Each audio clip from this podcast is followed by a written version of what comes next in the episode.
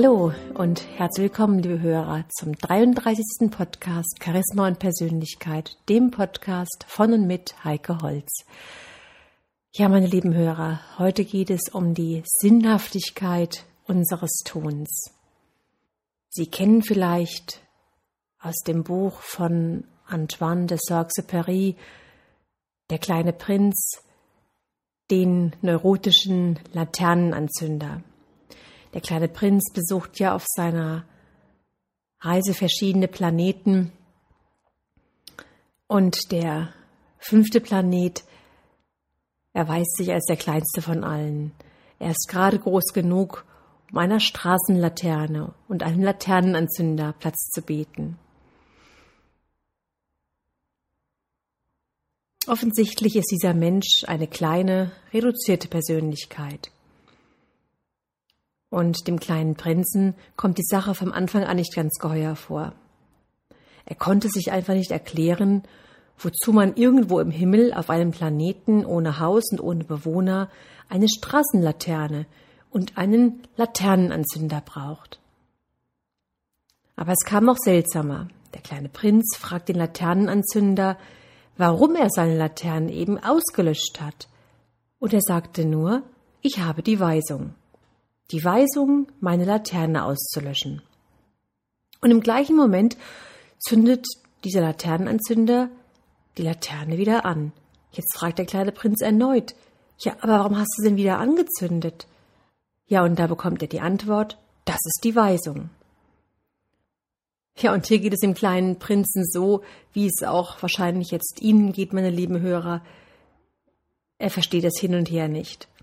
Da ist nichts zu verstehen, kommentiert der Anzünder. Die Weisung ist eben die Weisung. Sein Leben verbringt dieser Mann damit, im Minutentakt eine Laterne zu löschen und wieder anzuzünden. Und jetzt enthüllt der Laternenanzünder dem kleinen Prinzen sein furchtbares Geheimnis. Ich tue da einen schrecklichen Dienst. Früher ging es vernünftig zu. Ich löschte am Morgen aus und zündete am Abend an. Den Rest des Tages hatte ich zum Ausruhen und den Rest der Nacht zum Schlafen. Der Planet hat sich von Jahr zu Jahr schneller und schneller gedreht, und die Weisung ist die gleiche geblieben. Und jetzt, da er in der Minute eine Umdrehung macht, habe ich nicht mehr eine Sekunde Rast. Jede Minute zünde ich einmal an und lösche einmal aus.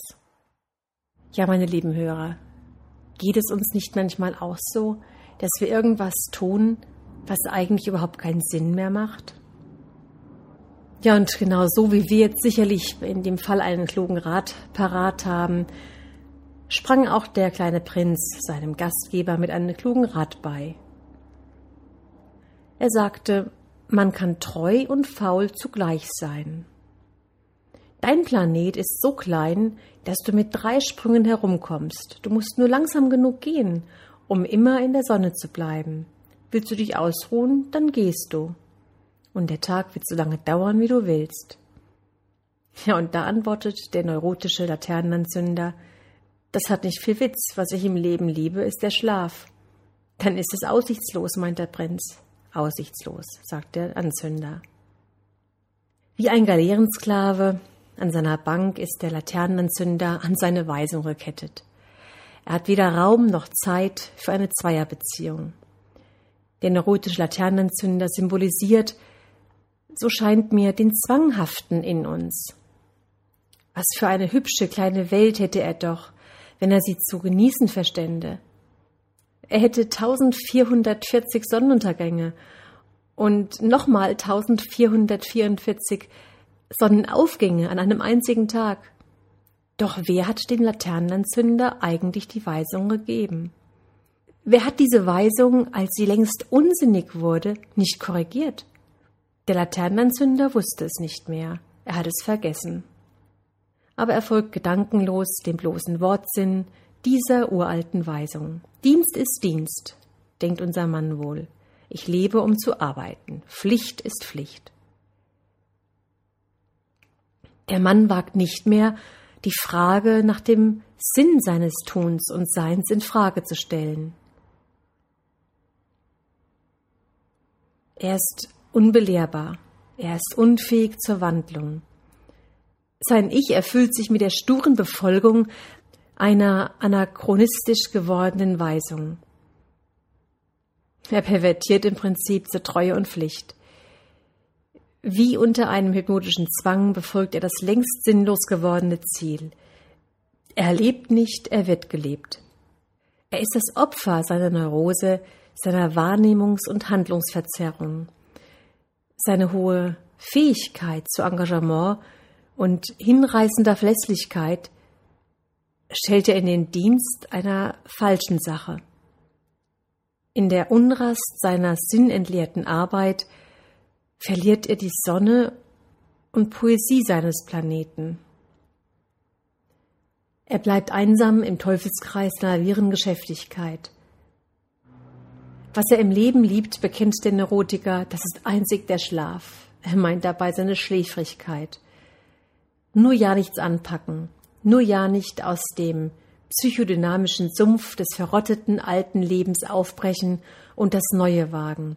Nur ja nicht die trügerische Sicherheit aufgeben und durch alle Ängste des Übergangs hindurch die Neugeburt wagen. Seine Lage ist aussichtslos, behauptet der Anzünder. Das stimmt, weil er nichts tut, weil er sein falsches Leben nicht in Frage stellt, weil er seinen Hintern nicht hochkriegt. Ja, und dieser Zwangsneurotiker erinnert mich an eine kleine Anekdote. Ein Mann sitzt im Bummelzug. Bei jeder Station steckt er den Kopf zum Fenster hinaus. Er liest den Ortsnamen und stöhnt entsetzlich. Nach vier oder fünf Stationen fragt ihn sein Gegenüber besorgt. Tut Ihnen etwas weh? Da antwortet der Mann. Ich fahre in die falsche Richtung. Der Gegenüber. Ja, und warum steigen Sie nicht aus? Da antwortet der Mann. Aber hier ist es doch so schön warm. Ich könnte mir vorstellen, dass der neurotische Laternenanzünder sein Amt und seine Weisung von seinem Vater erhalten hat oder von einer Behörde. Ideale, die uns von den Eltern, von Erziehern oder Kirchenfunktionären eingehämmert wurden, können sich als neurotische Weisung entpuppen. Du darfst nicht lügen. Das stimmt, wenn es nicht zur absoluten, rigiden Formel erhöht wird. Natürlich gibt es Situationen im Erwachsenenleben, wo wir zur barmherzigen Lüge greifen, wo wir diplomatisch lügen sollten. Du darfst nie einen Menschen verlassen. Stimmt das? Haben Männer und Frauen, die sich für einen Neuaufbruch entscheiden, nicht das Recht, nach reiflicher Überlegung und vielen Quälereien die Treue zu sich selbst über die in die Brüche gegangenen Beziehungen zu setzen? Du musst deinem Arbeitgeber treu sein. Stimmt das noch, wenn ich ausgenutzt werde? Weisungen, die absolut sind oder sich überlebt haben, können mich terrorisieren. Nichts hemmt mich mehr am Leben als falsch gewordene Weisungen und destruktive Ideale der Vergangenheit. Ich habe mir Meinungen, Ideologien, grobe Vereinfachungen und Fanatismus in Sachen Moral, Benimm, Essen, Trinken, Wohnen, Sexualität, Beziehung und Arbeit überstülpen lassen. Ja, und jetzt leide ich darunter, dass ich mit meinem Eigensinn in diesen Fremdbotschaften nicht vorkomme? Ja, meine lieben Hörer, oft haben wir uns bis zur Unkenntlichkeit angepasst und unsere eigenen Sehnsüchte verraten, eigene Wünsche verdrängt. In der Transaktionsanalyse, die die in der Kindheit entstandenen Regieskripte für das spätere Leben untersucht, bezeichnet man die verinnerlichten Weisungen der Kindheit und Jugend als Bannbotschaften. Und es ist wie mit dem Mann im Zug. Der Mann weiß, dass er im falschen Zug sitzt, so wird er sein Ziel nie erreichen. Er entfernt sich sozusagen Minute und Minute immer mehr von sich selbst. Aber es ist so schön warm und gemütlich. Den falschen Lebenszug zu verlassen und sich in eine neue Richtung auf den Weg zu machen, das kostet Entschlusskraft und Mühe. Und wie oft scheuen wir davor zurück?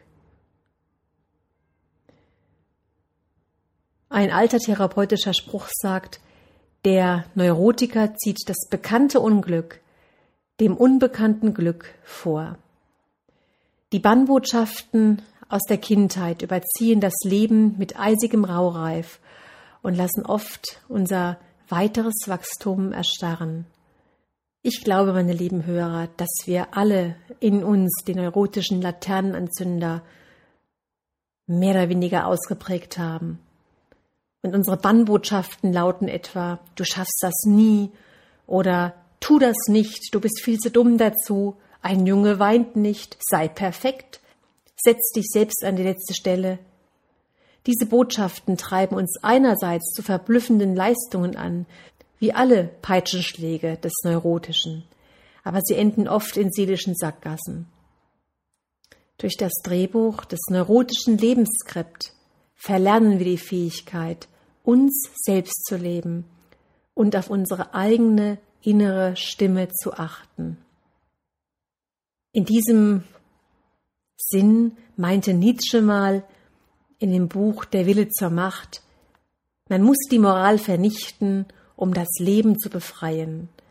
Wer sich wirklich entwickeln will, der tut gut daran, die eigenen früheren Bannbotschaften zu entschlüsseln. Hinter unseren Lebenshemmungen stecken diese Ängste und überholten Selbstbilder, die uns festlegen und uns dazu veranlassen, Teile unseres Selbst zu unterdrücken. Und wenn ich diesen Alltagstrott meiner inneren Laternenknipserei einmal verlasse, kann ich das Verleugnete in mir wiedergewinnen. Begabung, Freiheit, Neugier, Mut, Sexualität, Wagnis. Ich kann mich ändern. Nur Laternenanzünder bleiben stehen. Es ist widersinnig, in einem sich ununterbrochenen, zellulär veränderten Körper seelisch stehen zu bleiben. Wie ein Hamster rotieren wir dann im Tretrad fremder Weisungen und wir versäumen dann wie der Laternenanzünder, die 1440 blutroten Sonnenuntergänge und die 1440 verheißungsvollen Sonnenaufgänge. Ja, meine lieben Hörer, mit diesem Vergleich mit dem Laternenanzünder im kleinen Prinzen ermutige ich Sie, selbst zu schauen, was Sie noch machen können, um noch mehr zu tun, was sie tun wollen, um noch mehr Sonnenuntergänge und Sonnenaufgänge zu erleben. Zum Abschluss noch ein Zitat von Antoine de Saint-Exupéry. Der ist ein Narr, der sich an der Vergangenheit die Zähne ausbricht, denn sie ist ein Granitblock und hat sich vollendet. Bejahe den Tag, wie er dir geschenkt wird, statt dich am Unwiederbringlichen zu stoßen. Ich wünsche Ihnen eine gute Zeit. Bis zum nächsten Mal, Ihre Heike Holz.